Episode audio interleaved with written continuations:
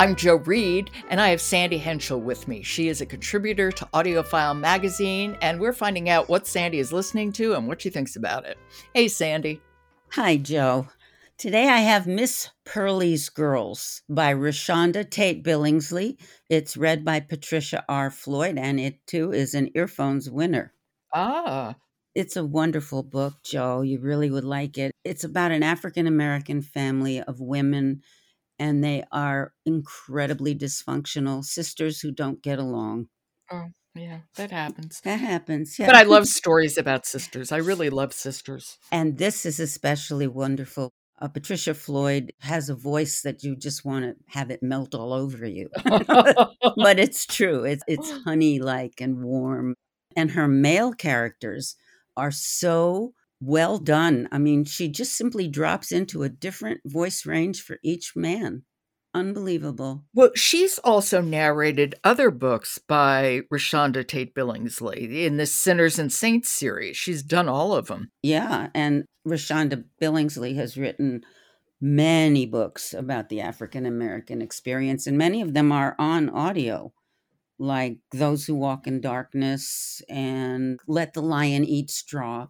So she does really wonderful work, the author, and to have Patricia Floyd read it makes it even better. What's the premise of the book? They're sisters, they don't get along. Yeah, they don't get along. They haven't been in touch for years. One daughter stayed home, and all the other three went away. And we find out a lot about their backstories in the course of the novel. But the mother gets ill. And so the eldest daughter, Maxine, has to call them all home. And in the course of them waiting to find out what's going to happen to mother, all the truths are revealed, and some of them are more shocking than others, but all of them are devastating. Mm. And the girls finally get together as a family rather than that. That's really what it's all about. It's about being a family. I like books like that, I have to say. So do I. It's a warm and it's a good book. It, you know what? It really it handles gender issues beautifully. One of the sisters is about to be married to a woman, and that's what our clip is about. Would you like to hear that? Yeah, I'd love to. It's a good one.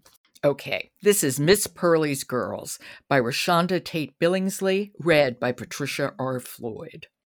If there is anyone who sees fit as to why this union should not take place, Speak now, or forever hold your peace. The minister continued. While Nona eased her head back toward the audience, Leslie didn't bother to turn around. She knew no one would object. Most of the white folding chairs on the left side were empty. That meant that she was among friends. Her family had not been invited. They were not a part of her life this life. They didn't even know Nona existed. You can continue, Nona told the minister with a wide smile, as joyful chuckles rose behind her. There are no objections, as everyone is here in love. Now, Patricia R. Floyd I love her. Her voice is so strong. it's so natural. She's as good with the voices as she is with the narration. I have to tell you that I've listened to this book twice. I liked it so much. Yeah, I can see why. It's a voice you want to spend time with. Exactly. Yeah, so this is great. Okay, great suggestion. Miss Pearlie's Girls by ReShonda Tate Billingsley, and it's read by Patricia R. Floyd. Thank you so much, Sandy, and I will talk to you tomorrow. Good. I'm looking forward to it. I have another winner for us. Okay. Support for Behind the Mic comes from Naxos Audiobooks. Read by Robert G. Slade, two years before The Mast is Richard Henry Dana Jr.'s captivating account of life as a common sailor on board a merchant ship in the early 1830s.